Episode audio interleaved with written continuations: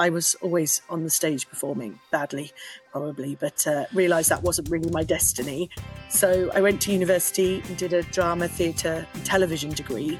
And at that point, although I'd only ever done theatre, I kind of had this um, desire to work in live television. For me, my one way to try and address it is to um, I mean, I've always said if there was another one of me, I'd have someone going into schools every day to celebrate the wonderful work of our industry and tell young people that we exist. Um, unfortunately, I don't have enough time and I haven't made a clone of myself to do that yet, but that would be my ambition. You know, it's all that pushing of technology and, um, you know, technical wizardry rock and roll really spearheads and then you know eventually that sort of trickles down into the sort of corporate world and then down into theatre you know you think now theatre shows do use led they do have sets that are much more technical. Welcome to the TheatreArtLife podcast. Today we're talking with sarah hemsley cole. Sarah trained at the Royal Welsh College of Music and Drama as a postgraduate stage management student. Throughout her career, she has remained true to her love of theater and event production work, which has given the company its solid and varied skill set. Over the last few years, Sarah has produced a number of significant large scale cultural events both in the UK and Europe.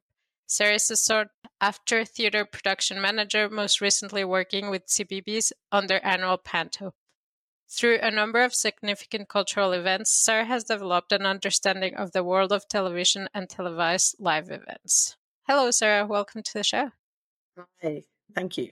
We're happy to have you here with us. Um, so excited to talk to you. So, could you tell us a little bit of how did you start in the industry and what made you become an entertainment professional?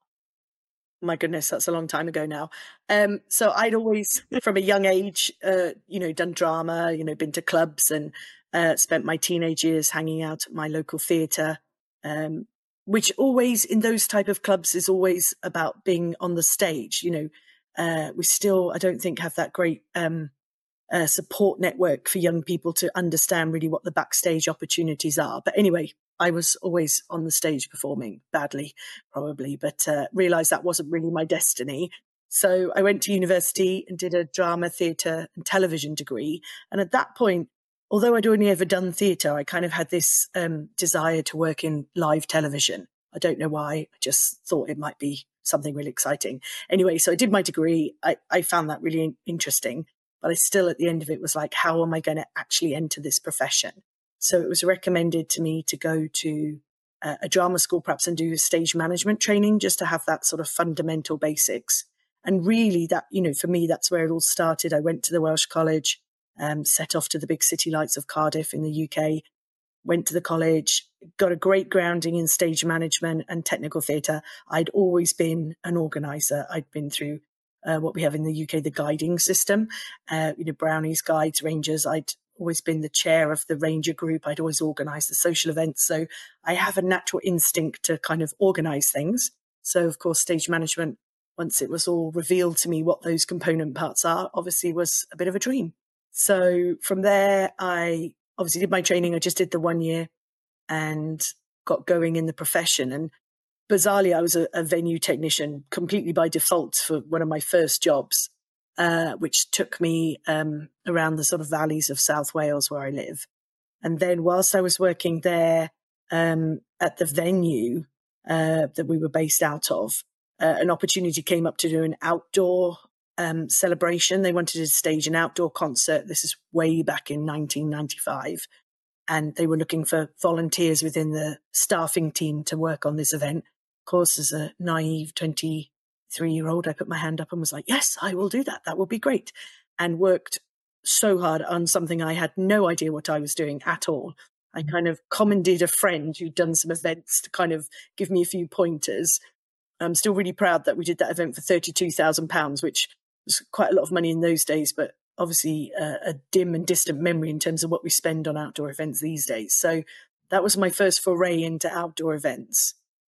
And then time carried on.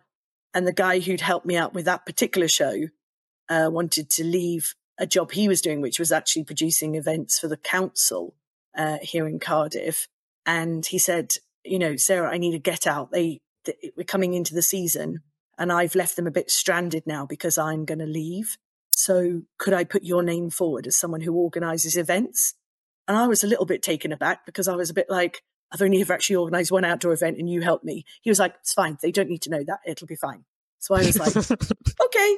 So with that, went to meet this man who became my boss. Um, he took me on, and I then had three years uh, running up to the millennium, actually, uh, running up to that big moment in outdoor events uh, to learn my craft. Really, it's you know working for um, an organization, an institution meant there was quite a lot of training available, so I had some really good training opportunities to learn more while I was there, and and then once I left that job, I was a little bit naive, maybe. I thought that the world of outdoor events might come crashing down after the millennium. Uh, so I thought, right, I'm going to jump ship. And uh, I went to work in the theatre in Cardiff in the Sherman Theatre as the production manager. And I did, I had a great time there. I did three years there. Uh, but then I was spending my, my time off on my holiday time working on some outdoor events for a, a concert promoter who did some stuff in the city. And after a couple of years of working with him and uh, just on a few shows, he sat me down and was like, Sarah, what are you doing? And at that point, I was earning more working for him on two outdoor shows than I was all year working at the theatre, which is probably a huge statement about how poorly we're paid in the theatre in this country. But uh, anyway, I was like, mm, yeah. And he said, look, come on, I'll make it worth your while to jump ship. And I was like, okay. So with that, I entered the world of events full time as a, a sole trader. And then in 2006, I set up SC Productions just because we were becoming much busier. I needed to take on more staff.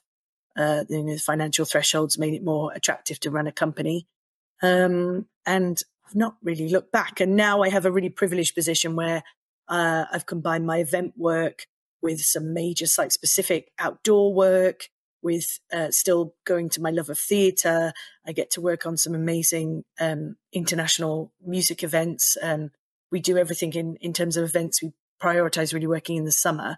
So we do everything from sort of open field, a greenfield site, to maybe working in a castle, to working in um, stadium shows. Uh, you know, we've worked with um, Ed Sheeran, the Stereophonics, uh, and this year we're delivering um, some of the Taylor Swift shows that are coming into the UK. We're looking after Cardiff Stadium and the two slots at Wembley Stadium. So you know, we're very lucky uh, that we've managed to navigate through the different channels and different, you know, uh, promoters and and have landed with some great some great contract uh, contracts, you know, from our clients uh, to deliver. That sounds like a very fascinating story, paired with, um, I guess, a sparkle of luck throughout and a lot of hard work. Yeah, absolutely. I mean, I um, well, funny enough, I my wife still nags me now, but I mean, I didn't have a relationship really until I was forty. You know, I was one of those people that was absolutely every hour of every day was working or supporting. In my younger years, um, you know, for about six or seven years, I worked as a volunteer on the the Mardi Gras in Cardiff, which was the lesbian and gay uh, Mardi Gras, which I joined the team in 2000 when I was at the council. They a few people had come to the council to ask if they could support the the Mardi Gras, which was a fledgling kind of event at that point. Uh, and my name got put forward as uh, both a lesbian and someone who worked in events. Uh, so I got uh, connected with that team, and for six years, you know, helped them run that event. We raised all the money to do it. So as well as working full time on theatre and events, I was then actually volunteering on an organize for an organisation as well, delivering an event. So I'm a bit of a workaholic, I'm afraid, but hard work pays off. You know, I, uh, you know, and I think, you know, all my, my friends network, you know, my whole world is centered around, you know, my work, the, the industry I'm part of. When we had COVID a few years ago, extremely challenging times. And, uh, I got put forward, uh, to be the representative for Wales as our sort of, um, uh, representing Wales on the sort of more national bodies. In the UK, we um, although we're seen as one country, we're sort of four countries put together. Um, and uh, so we came together as a sort of national team in Wales and then a national team in terms of the UK. And I led a lot of that, um, uh, fronting up a lot of that campaign. You know, you suddenly get thrust in front of a camera and have to do um, interviews, etc., uh, with the media. And I suppose, you know, even back when I did the Mardi Gras, although I've always considered myself a backstage person, you know, I don't particularly crave the limelight. Um, you know, someone's got to stand in front of that camera and talk to the media and put your cause forward. And I guess I've always had a kind of passion uh, for what I believe is right and also supporting our industry. And, you know, coming out of COVID, you know, I think in Wales we were really united. We, we gathered everyone up, we, we looked after each other during that period of time and, you know, tried to bring people together in sort of outdoor, not protests as such, but sort of campaign, front campaign work and again, I think you know I'm, I'm really proud of uh, of the community I'm part of. That's fascinating. I think uh, you've mentioned uh, a few, a number of things that are that I could circle back to. Um, but um, it feels like you were somehow going or like everything in your life like you have worked outdoors through a long time you had always been engaged somehow in the political organizing things set up so that you could lead all the situation during covid which was really hard too and i think you guys were lucky to be able to have you and put you on that position that you could speak for the the the entertainment community with such background saying, okay, this is what we're struggling with. These are options we can put forward and how could we move forward? That's that's nice. That's fascinating. Yeah, I mean, it was you know in the in the UK we, you know, our sector, uh, the event sector particularly, not so much the theatre, but um, the event sector is is still a relatively new industry. I mean, I think that I've sort of been part of particularly the outdoor event world, despite my doubts that it would continue beyond the year 2000. Uh, I've seen that market, that whole sector grow over the last 25 years into a phenomenal business. But the thing we didn't have, which was really interesting during COVID, we didn't have any data because we're just doers. We just get on with it. And there's the off, uh, the odd economical um, uh, package, you know, after an event's been somewhere and they say, oh, it brought, you know, X amount of millions into that community or into that town but we don't really have any data in terms of how many people work in the event sector, really what that um, encounters. You know, is it everything from a birthday party, a wedding, to a major music concert? You know, what events is such a broad term uh, that's used particularly here in the UK and I guess probably elsewhere. But you know, we just didn't have enough data. So actually, as an industry, we were really on the back foot. You know, manufacturing could say, "Oh well, we're losing X amount of millions we've sold." X amount of less cars than we would normally. Whereas we were a bit like, uh, hmm, well, we're not quite sure really. So it was a really interesting time and a, actually a bit of a wake up call, I think, in terms of what we needed. Um, you know, in Wales, we are much closer to our government administration just because there's less, uh, less bureaucracy, I suppose, to get towards those people. You you can see them walking down the street, you know. So, so in some ways, in Wales, we had a slightly better kind of connection to our government, but our government was also very particular about, you know, keeping everyone apart and not um, resetting anything that would speed up this, you know, the the, the virus uh, being passed on. So, so it was challenging because although we wanted just to say we want to get back to work, obviously that was the one thing they weren't going to let us do. Um, and we didn't really have enough data in terms of how many of us existed and but you know we worked with the welsh government. We tried to support their initiatives. They did have some funding come available to individuals and businesses um, in that period. So but you know i think if you don't fight for what you believe in then someone's going to take it away from you. We live in a pretty dog eat dog world and i think um, you know, covid was a bit of a reality check in terms of how expendable some things are, how fragile some infrastructure is. Do you know what I mean? I think we learned an awful lot from that experience, hideous and horrible as it was. Um, you know, I think it was a bit of a wake up call as well. And now a note from our sponsor. The TheatreArtLife podcast is proud to be sponsored by Clear-Com. Clear-Com is the leader in voice communications for theatre and the performing arts. Call your cues with the simplicity and elegance of Clear-Com Intercom solutions. You can find them at clearcom.com. Go check them out. For sure. And uh, you were mentioning something that uh, very important. I feel that the fact that we don't really collect any data or we don't have a lot, I think that's an industry wide. We lack a lot of, I don't know, archiving information, Mm. processing all the information, and maybe having a place where we collect information, whether it's uh, citywide, nation- nationwide, worldwide. There, there's a lot. There's a, lot that's done and then forgotten Mhm. or not kept on some sort of you know to well have a friend that makes fun of me because he says that i'm ana- analytical but where, ca- where can we do an analysis or learn from if we are not going back into what we've done good badly poorly learned and it ties to something you said at the very very beginning that um, you didn't know like you you mostly started on stage and you didn't know all the possibilities that were backstage. And I think it's true for I know it's true for Anaerobe. I know it's somewhat true for myself.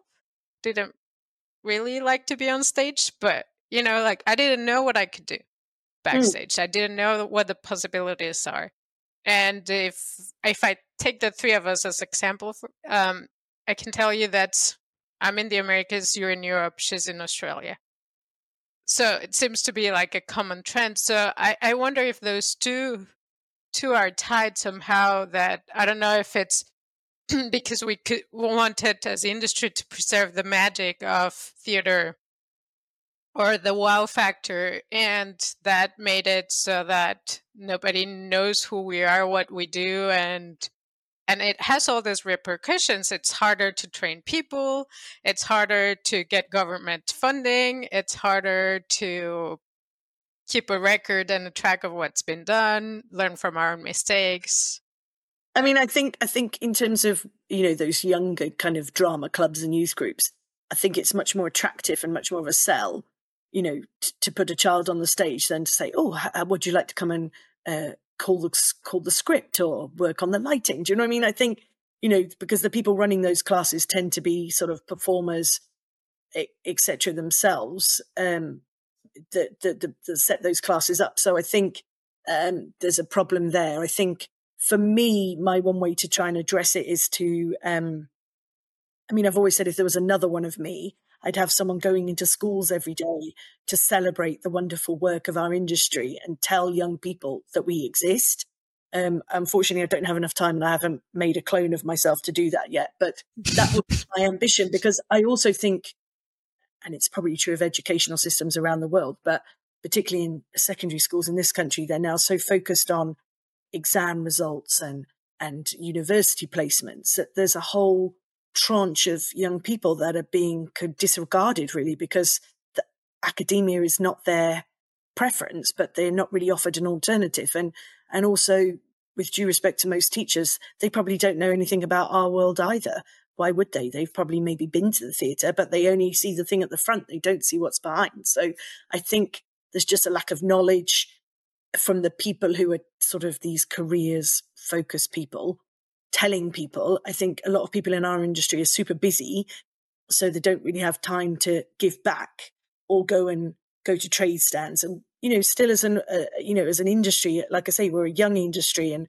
we don't have these big overarching unions or organizations like you know the business community have the various business organizations that basically are employed to collect that data I think the problem with our industry is we just don't have that overarching body that the government have put in place to actually collate all that stuff. And obviously, a commercial producer or a commercial, um, you know, music promoter, whatever, they're sort of in their own solitary world of making of surviving for themselves. They're not necessarily sharing that data. And any small organizations that we have where different people come together, again, it's another level of work on top of what they're already doing. And it's just a capacity issue.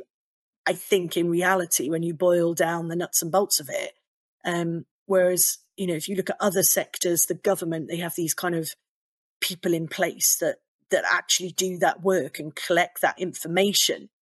And maybe that's the same thing our sector should possibly champion a bit more is getting someone in a more senior level who can be a part of a department that's actually gathering up all of the information about our sector. But again, I think our sector is no one's ever really defined, and I think that came out in the COVID stuff as well. No one's really defined what our sector is. Is it a birthday party? Is it a wedding?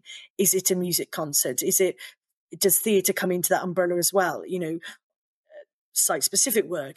I mean, it, it's it's vast. It's it's vaster probably than any other sector. Do you mean there's so many bits? You know, we used to get into these like wrangles in a calls that we were on um, in Wales because we were sort of lumped in with the hospitality sector, and they're all about bedrooms and hotel facilities and and you know restaurants, and it's like well, slightly different to what we do. Do you know what I mean? And it and then it's like well, let's not argue amongst ourselves because ultimately we all need to come together to push forward. So you know, I think as a sector sometimes we can get a little bit um, we get a little bit precious about what we do, but really we we need to kind of find some common ground, like you were saying, and interestingly, like you say, it's a kind of worldwide thing. But I, I think it's because, I mean, I know theatre's been around for centuries, but the world of events, particularly, is still very, very in its infancy.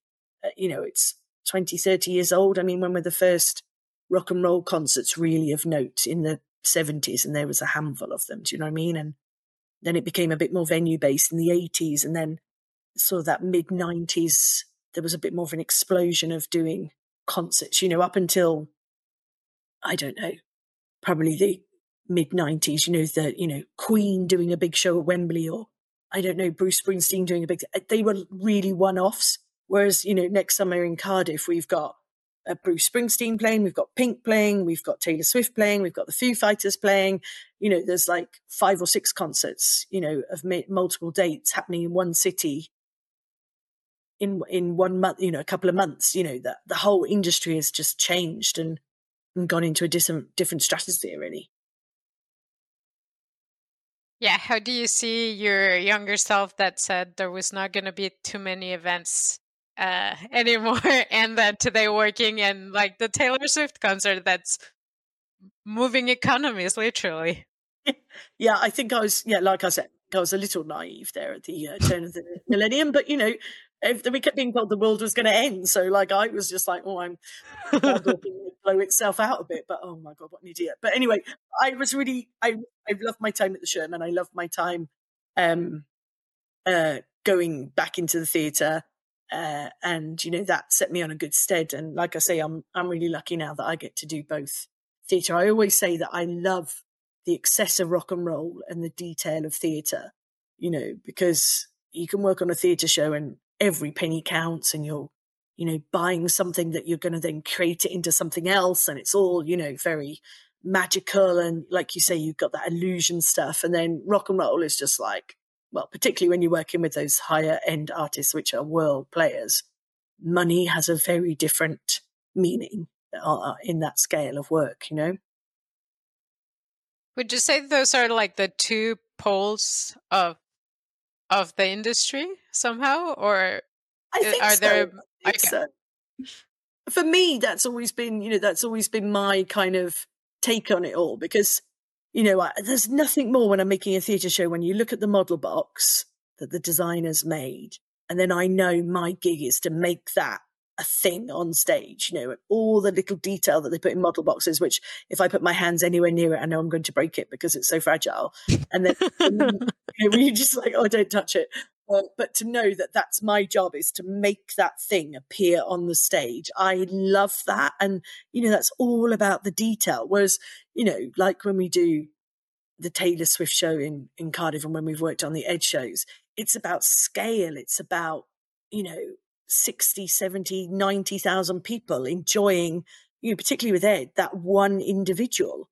You know, he's a one guy on stage and he's got to carry it. And, you know, how does one person speak to 90,000 people? And it's the, the magic of the kind of, you know, the creation of the visuals, you know, and the, the screens and, and that amazing audio that makes that experience unique for that person who's one of those 90,000. Whereas in the theatre, you know, it's, oh, it's all that detail, that intimacy that it's just a really different experience. And for me, that is the, that in my world and what I do, that's my two poles. Yes.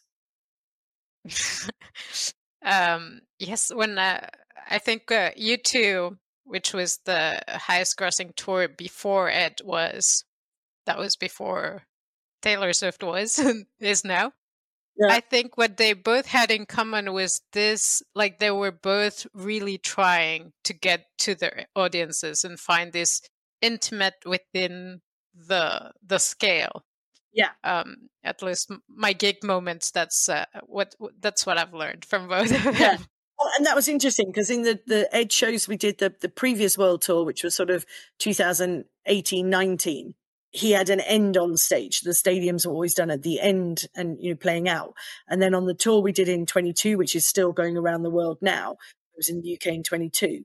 He was in the center, and his his uh, desire for that from his creative team and from him and talking to the guys was that he felt being in the middle of the stadium meant he, nobody would feel that they were that far away from him. And he was right because he was like, you know, I'm one guy and I just, I want to feel it. I want to feel the audience. You know, they're the reason I am the one guy I am, you know. And interestingly, on the Taylor stage, you know, her on the Eras tour, obviously she's got that massive walkway that comes out, you know, almost three quarters of the way down the pitch. Uh, I mean, it's a huge amount of staging. Um, and again, the video screens and all of that. But, you know, again, that brings her right out into that audience, which people are going to be wild about. Do you know what I mean? Because it's an extraordinary thing to be part of. So I think I'm not saying there isn't an intimacy in rock and roll, but it's a very different intimacy to what you would create in the theatre. Yeah, for sure. For sure. Having one of those LED screens or having whatever like thing that brings the artist closer, but it makes it bigger somehow. Yeah, yeah, yeah. And I mean, it's Uh, always that thing, is it? It's that cascade because obviously, you know, rock and roll has the money. Rock and roll can push those boundaries. I mean, you know, on Ed's tour, there's the the the screens that hang off the side, uh, sort of stilt pieces are all shapes of plectrums. You know, they all fold up into this amazing kind of package that they then just get put on the trucking. You know, it's one piece that just folds in on itself. You know, it's all that pushing of technology and um, you know, technical wizardry rock and roll really spearheads and then you know eventually that sort of trickles down into the sort of corporate world and then down into theatre you know.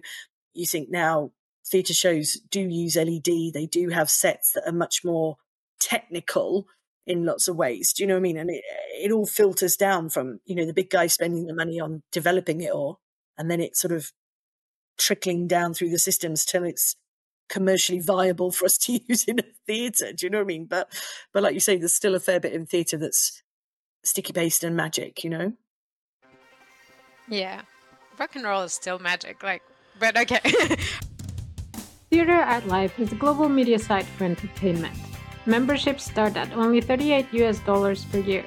You can have unlimited access to our daily published articles, including entertainment news and the writings of active industry professionals, ensuring that you are always up to date on the global happenings in the world of entertainment. Become a part of the international entertainment community and join us now at www.theatreartlife.com.